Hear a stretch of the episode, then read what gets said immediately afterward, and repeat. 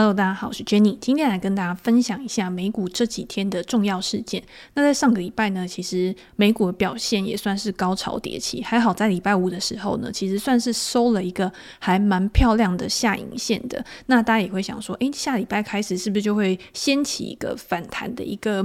呃趋势吧，然后让美股市场可以再重新回到一个上涨轨道。那在今天的影片里面呢，或者是你是 podcast 的听众，我会跟大家分享就是我自己对于盘势的看法，以及对于像美元啊商品目前的一个走势的状况，跟整个总体经济还有联准会它未来的一个政策走向会有什么样的一个关系。那我在这两天的时候呢，也看了 Cathie Wood 就是 A R K 基金的创办人在 YouTube 上面的影片。他通常每一次都是在月初的时候，因为非农就业数据的公布，隔一天他就会拍一个影片。那这一次呢，非农就业数据还没有公布，是下个礼拜才会公布，可是他就提前先拍了这个影片。今天的影片里面也会加入到我听到的一些我觉得比较重要的事情，那结合我自己的看法来跟大家做分享。那为什么我的封面上面呢会有写说美股 Q 三 白忙一场，拉回够了吗？该如何布局 Q 四 的原因就是，如果大家今天有投资美股市场的话，你会发现在 Q 三 的一开始，也就是七八月的时候，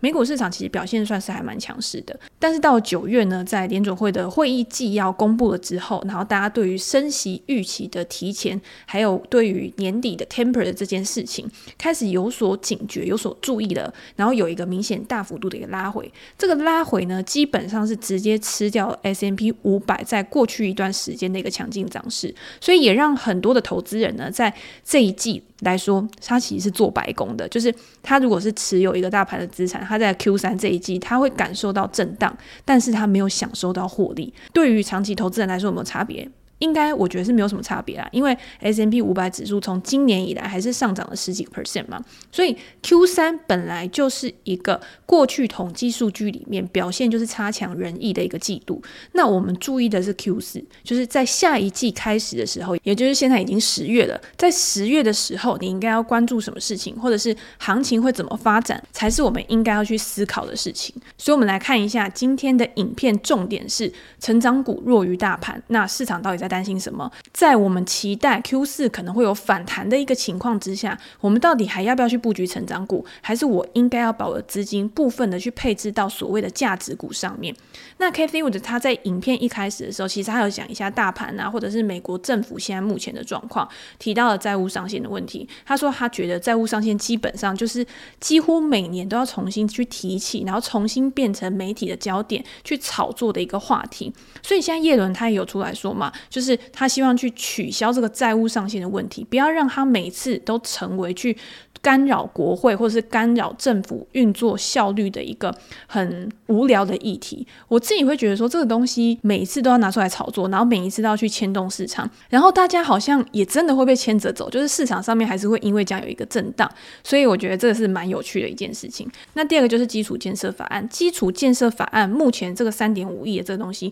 它一定是没有这么快通过的嘛，因为除了共和党的一个反对之外，其实民主党他自己内部的一个矛盾啊协调也没有办法处理得很好。明年的期中选举其实现在大家就已经开始准备啊要开跑了，所以有很多像摇摆州的部分，他其实要去巩固他的选票，他不可能在现在去做出一些太积极的变化，他一定是先以选举为主。所以这个基础建设法案呢，其实到最后也是会被延宕的一个状况。那最后就是我觉得市场最主要的关心，然后也也是 Cathie Wood 他认为市场现在最关注的东西，就是通货膨胀跟 temper 的事情。通货膨胀这个问题呢，其实在之前鲍威尔出来讲的时候就有说，诶，比他们预期的还要持久嘛。那 Cathie Wood 这次在影片里面，他也觉得说，在之前的一个这么低的低基期之下，其实有通膨是一件很正常的事情，但是在低基期的过，因为到下半年之后，其实基期已经逐渐被垫高了，那通货膨胀现在看起来还是在持续当中。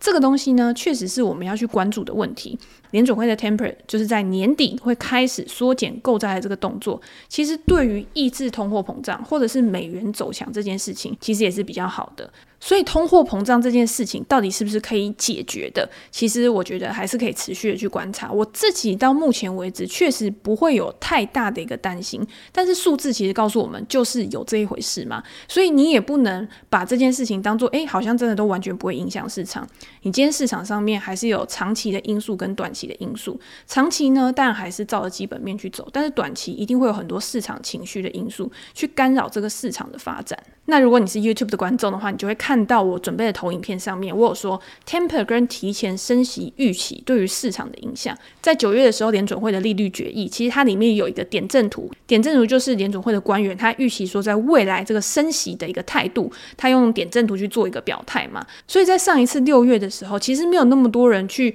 呃预期说二零二二年就要启动这个升息循环，但是到九月的时候有更多的人去投票，在二零二二年的时候去支持加息这个动作。所以你会看到整个市场它其实对于加息的预期是提前了，本来是在二零二三年，现在提前到二零二二年。可是我们去想嘛，现在是二零二一年，如果真的到二零二二年底才会升息的话，中间还是有一段时间是可以慢慢的去发展的，而且在这中间可能也还有很多的变数。所以更关注的应该是前面这个，就是在今年年底就要开启的 temper。 那 temper 到底是好事还是坏事？其实我觉得在市场现在流动性非常泛滥的一个情况之下，联准会适时的去收缩资金其实不是一件坏事。第一个是今天经济就是要好嘛，就是你今天是全部的东西资产价格都在上涨，然后经济环境复苏的很好，然后很热络的时候，他才会去考虑缩减。那鲍威尔这一次也有说，他说我今天要开始进行 temper， 但是我不代表 temper 就是升息的讯号，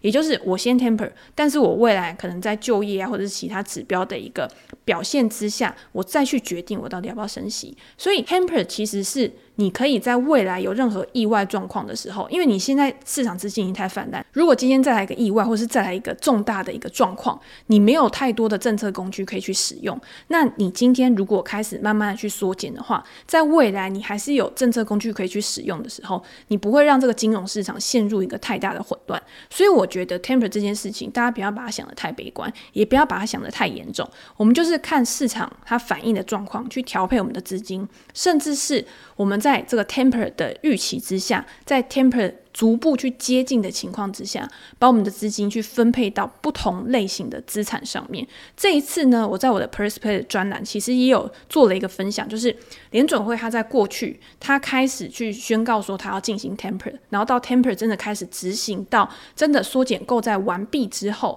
那表现比较好的类股到底是哪一些。如果大家有兴趣的话，其实也可以去专栏看一下这篇文章，对于整个市况其实会比较有信心，而且会比较好去掌握。就是在 temper 之后，其实市场并没有显现的特别悲观， S and P 五百 指数还是呈现一个上涨的状态。那到底真的会去影响联准会开始有更积极的紧缩动作，譬如说开始更提前的去做一个升息的动作，有什么因素会去造成这件事情？那当然还是回归到通膨的问题嘛，因为现在目前看起来通膨确实就不是暂时的，比当初他们想象的时间还要久。像上个礼拜有公布一个个人消费支出的物价指数 P C E， 这个是联准会很看重的一个通膨指标，它的年增率也达到了三十年以来的新高水准，年增了 百分之四点三，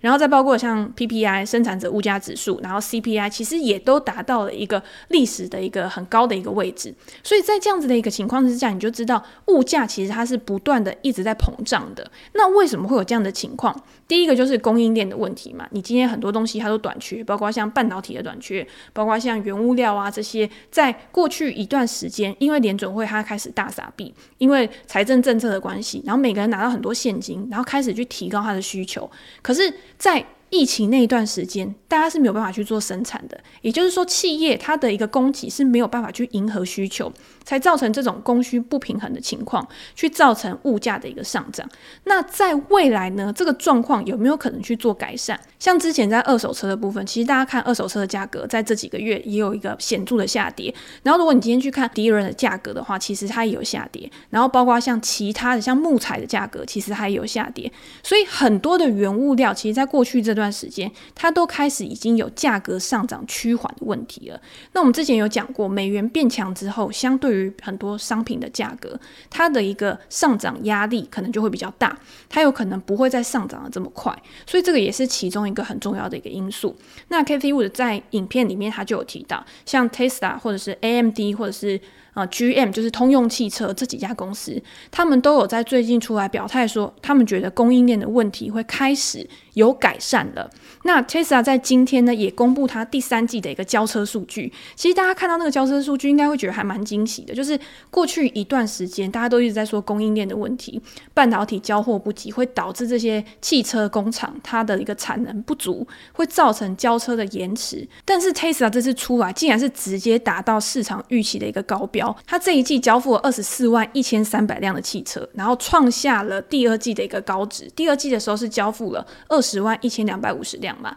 那其中像 Model 三就是它卖最好的车跟 Model Y 都高于去年同期的一个水准，所以就表示说在这段时间其实 Tesla 它的一个交付数量或者是交付的一个流程其实都还是还蛮顺畅的，然后在全年的总交车数总交付数上面也可以达到他们在去年乐观的预期，就是可以达到至少八十万台车，因为在今年的前九个月 Tesla 就已经交付了 六十二点七万辆的汽车了，所以这对 Tesla 来说我觉得是一个还蛮大的激励的。那再加上我们之前有讲过 Tesla 在今年以来它的股价表现真的是比较弱，可是也是因为它在今年初的时候它的股价比较弱，所以导致它的股价在年线附近其实震荡了很久。大家如果有看我之前的影片的话，我就有说你今天 Tesla 它已经没有办法变成高速成长股了，它在加入指数然后有这么高的一个权重之后，我自己看待 Tesla 的时候我会觉得它是一个稳健成长股，也就是它的重点应该是去巩固它的获利能力，去巩固它的一个交付数，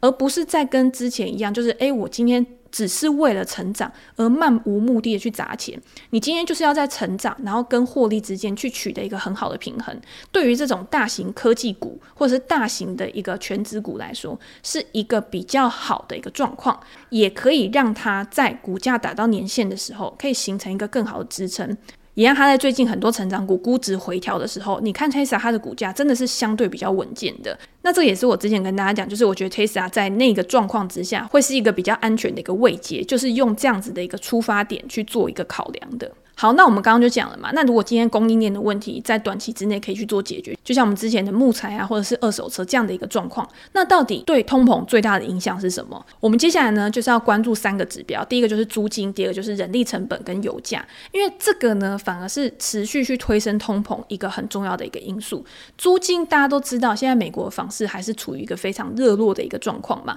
那你今天房价持续的在高档，那租金它是比较滞后于房价的，因为你就是今天房价很高，然后租金它是定期去做调整的，它会去慢慢去跟上这个房价的涨幅，所以你会看到租金现在也是呈现一个还蛮高档的一个状况。那租金又占消费者物价指数里面大概三成左右的一个权重，所以它对于通膨对于这个消费者物价指数的一个变化其实很重要的。那第二个呢就是人力成本，你薪资水准的上升，今天劳力成本的增加在未来也会形成一个通膨的压力嘛，企业呢它在承受这种高成本的时候，它也会想要把这些成本转嫁给消费者消费者，也让我们的购买力因为这样子而被压抑了。可是 Cathie Wood 他在影片里面他其实有提到，他认为这个人力成本的上升其实不需要太过的担心，因为这个东西是可以借由生产力的提高来解决的。你今天如果很多的企业他开始去投资破坏式创新的科技，也就是 Cathie Wood 他们自己主要的五个平台嘛，五大破坏式创新的一个投资，他觉得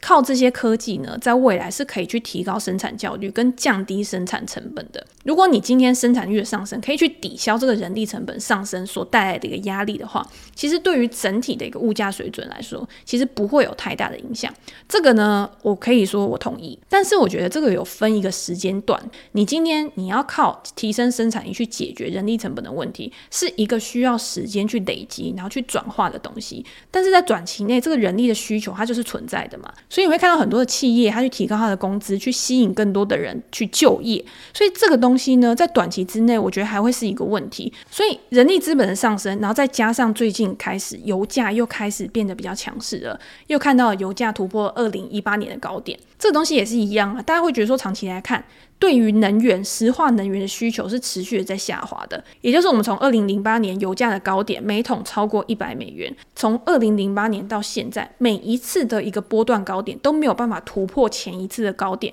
你就知道能源的价格其实它是持续在走弱的嘛。但是在短期之内又有很多的其他因素去影响到这个油价的发展。我今天已经突破了二零一八年的高点，那再加上最近天然气的价格又持续的去飙涨，大家对于今年的冬天说会很冷嘛，然后对于能源的需求一个恐慌性的买盘的时候，这个东西也会推升它短期的一个价格走势。所以我自己在看的时候，我觉得今天你在投资的时候，其实你还是要分清楚你做的到底是短期还是长期。以油价来看，它或许适合做一个短期波段的一个操作，但是它可能不适合做一个长期的投资。那如果你今天想要去操作油价或者是能源类的商品的时候，你就要先有这样子的一个认知。那你在拟定你的进出场策略的时候，其实也会比较知道要怎么去抓一个进出场点。那如果今天你看场，你要怎么看？就像 Cathie Wood 他这样看嘛，就是你今天你在看能源的时候，你一定是去看它的供给跟需求。那在需求端的部分，第一个就是替代能源的一个发展一定会造成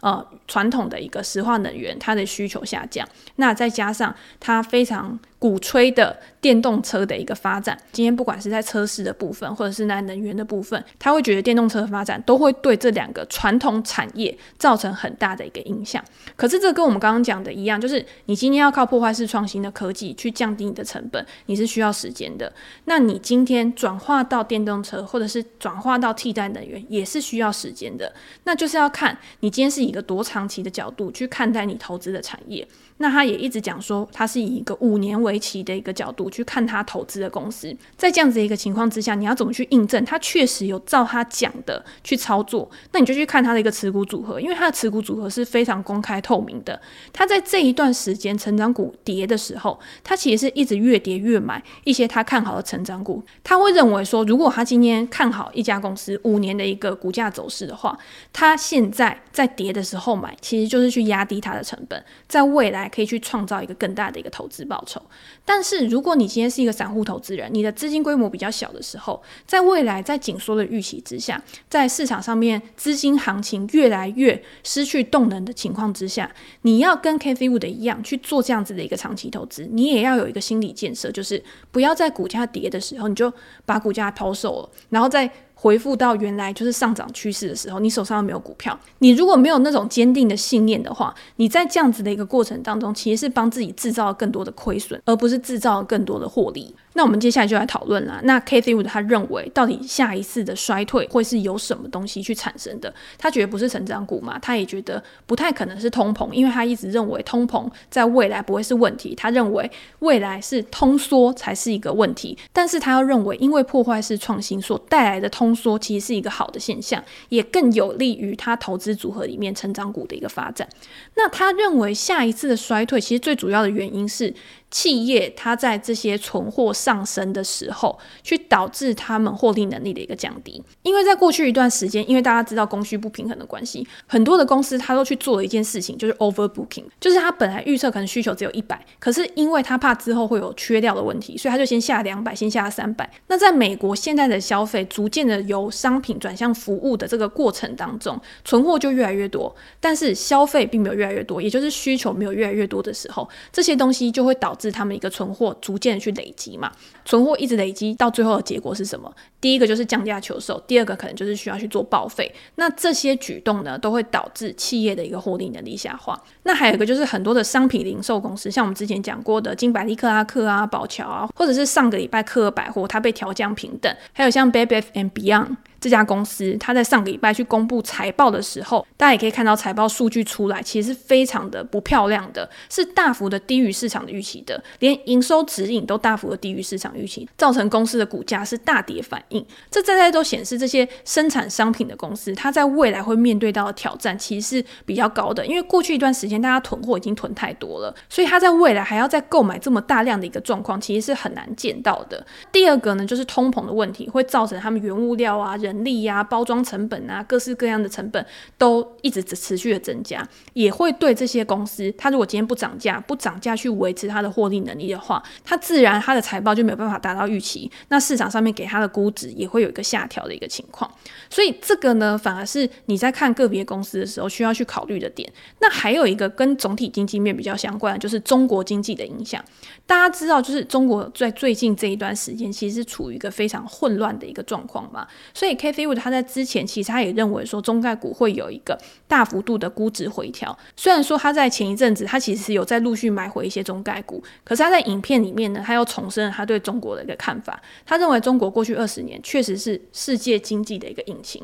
所以去带动了很多商品啊、原物料啊，或者是经济的一个发展。但是呢，以中国目前的一个政策来看，感觉好像成长已经不是他主要的一个政策目标了，他开始进行一些结构的调整啊，去导致说他的一个经济开始去放缓，甚至是有一些高成长的公司因为政策因素的关系没有办法有一个很好的一个发展的时候，不仅仅只是对于中国这个经济体个别的经济体会造成影响，对于跟他贸易很紧密的一些国家，不只是亚洲，包括欧洲，欧洲是他最大的一个贸易伙伴嘛，也都会有一些延伸的效应。所以他认为中国经济为世界带来影响其实也是大家要去关注的一个点。那在这样的情况之下，其实跟我之前跟大家分享的东西其实还蛮像的，就是我自己在看中概股的时候，虽然说有一些公司它真的具有长期投资的价值，真的是好的公司，它面对的市场也非常广大，有很好的一个成长动能，可是你不能不去关注风险这件事情。也就是说，政策风险是非常明显，但是又没有办法去预测什么时候会发生的事情。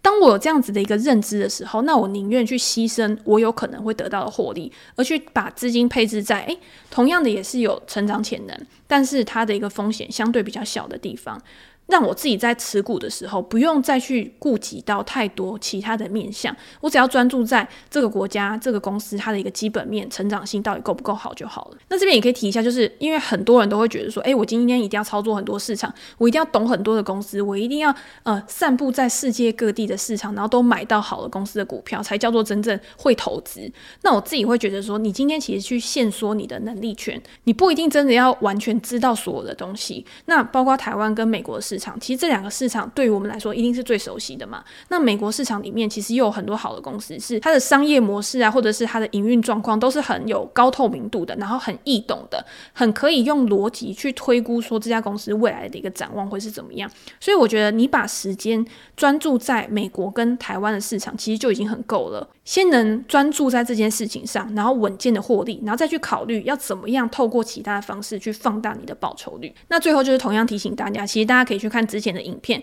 我都有一直重复的说，诶，今天殖利率的走势或者是美元的走势在变化的时候是怎么样去影响其他的一些市场，包括像商品市场、股票市场。现在的美元跟殖利率的走势你会发觉就是说，诶，它已经到了一个关键点位，也就是可能过去的支撑或者是压力。那在这样的一个情况之下，你要预期它有一个很激烈很猛烈的走势其实是比较难的，因为像外汇啊或殖利率这种走势它其实不会有一个长时间很爆发性的一个上涨。那你今天去看十年期公债殖利率也一样，它在触及到之前高点下缘的一个颈线，大概就是 百分之一点五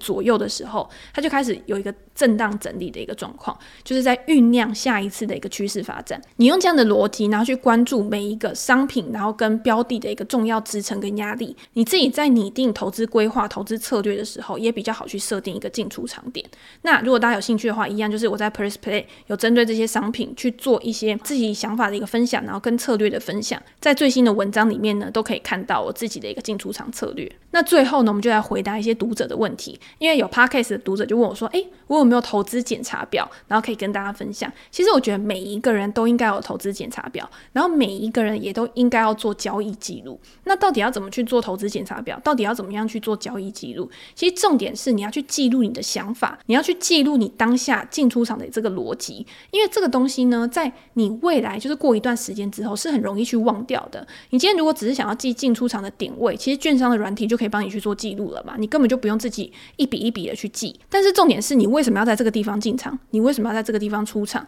你的原因是什么，你一定要重复的去复习，然后重复的去修正。所以投资检查表也是一样，就是你有一个 S O P 可以去缩小你的搜寻范围，缩小你的研究范围的时候，你就有更多的时间可以专注在这些好的公司上面。那我自己在找公司的时候，其实我看到我喜欢的公司，或者是我看到诶这个公司可能有机会哦，未来有可能会上涨，我会先帮它分类。如果有看过我的书的人其实也知道，我就是把股票大概分成三类嘛，第一个就是成熟股，第二个就是稳健成长股，第三个就是高速成长股。那我自己在做的时候，其实我比较偏好就是做稳健成长股跟高速成长股，因为它的股价动能是比较强的。当你知道这家公司的特性，就是你把它分成稳健成长股跟高速成长股之后，你比较好去判断你的进出场点，就跟我刚刚讲的一样。那稳健成长股重要是什么？稳健成长股重要就是它的获利能力嘛，它的营收不一定要有一个爆发性的成长，可它的营收一定要是稳健向上的，然后它的获利跟它的现金流是可以有持续性的。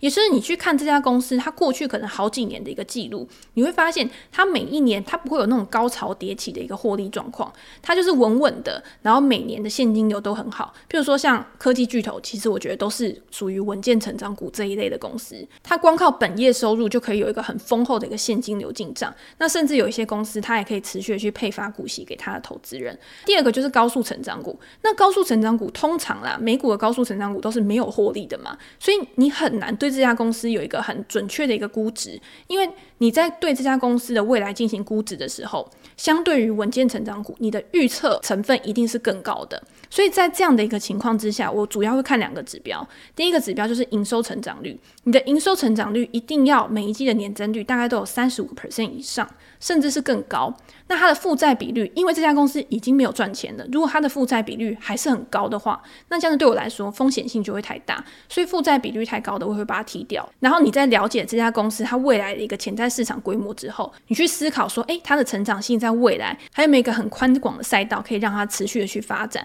那就是很重要的一点嘛。那最后最后会决定我进出场的都是股价形态，就是我常跟大家讲基本面结合技术面。那今天如果一家公司我研究之后，我再看好这家公司，我再喜欢这家公司，如果它的技术形态不好的话，它的技术形态呈现一个很弱势的一个状况的时候，我也不会去买，我就会等到它的技术形态确认已经谷底翻扬，确认已经有反转的一个迹象的时候，我才会去介入。那中间这段过程我要干嘛？我就是等，就是我就是耐心的每天去观察它，每一段时间去观察它，去观察它的财报数据有没有一个转好的一个现象，因为通常转好都会是一个很重要的一个催化剂，去让这个股价有谷底翻扬的一个催化剂。所以这个呢，就是我自己在做投资检查表的时候最会去关注的几项重点。那最后一个问题呢，就是有读者问到说，诶，我今天如果想要投资金融科技类相关的 E T F 的话，那应该要关注哪几档？那我之前其实介绍过几档，第一个就是呃 I P A Y 这一档 I P A Y E T F， 然后第二个呢就是 F I N X F I N X 这档 E T F， 那最后就是主动型的 A R K 基金的 A R K F。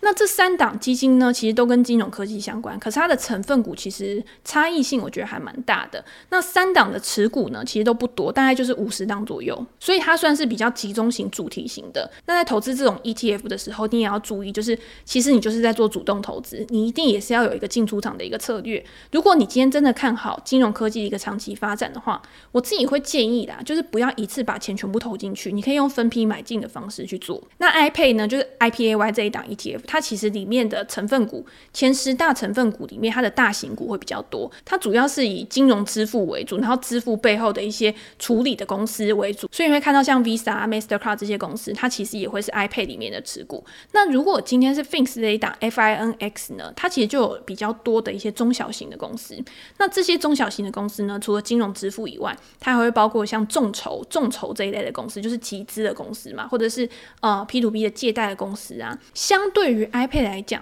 这些公司的股价它的波动性是稍微比较大一点的。那在金融支付领域它的表现比较好的时候，或者是当市场上面它的成长股表现比较好的时候， F I N X 这一档它的股价表现也会优于 I P A Y 这一档 E T F。 那这个就是大家可以去、呃、比较的，就是如果今天你可以承受比较大的风险的话，或者是你比较喜欢一些比较中小型的类股，那你就可以考虑 F I N X 这一档 E T F。 那最后呢， A R K F 这一档 E T F，它其实就是 A R K 的主动型基金去选股。如果你去看它的成分股的话，你会发现诶，它不只是金融科技公司，金融科技衍生出去很多相关的产业里面的公司也都会是它的一个成分股。譬如说像 Shopify， 这就是电商的公司嘛，但是因为它有做支付的 App， 所以也是它的成分股。那像加密货币的交易平台 Coinbase 也是它 A R K F 里面的持股。那像房地产交易平台 Zillow 也是它的持股。那如果你去看成分股的话，其实我自己啊，我自己是是在 A R K 的五档旗舰型基金里面，我会还蛮喜欢就是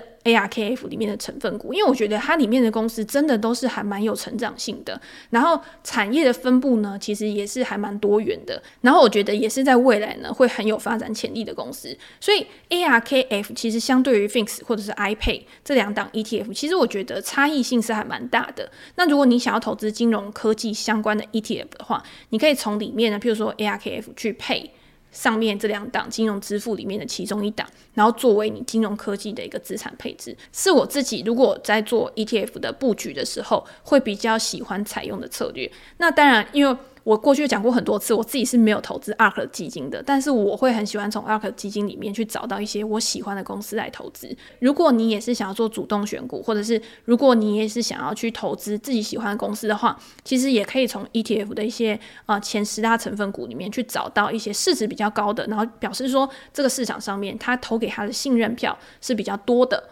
然后的公司然后去做研究，这个其实也是增加你研究效率一个很好的一个方式。好，那我们今天呢就是因为跟大家分享美股的盘势嘛，然后跟大家分享一些标的，然后跟策略面的部分就已经花了还蛮多时间了，所以今天呢就先没有说书。那说书呢我们就等到下一次的时候再跟大家做一个分享。那如果大家有什么意见的话，其实也可以在留言区跟我说，或者是在 Podcast 的留言，其实我也都会看。那最后记得要订阅、按赞、开启小铃铛。那我们就下次见咯，拜拜。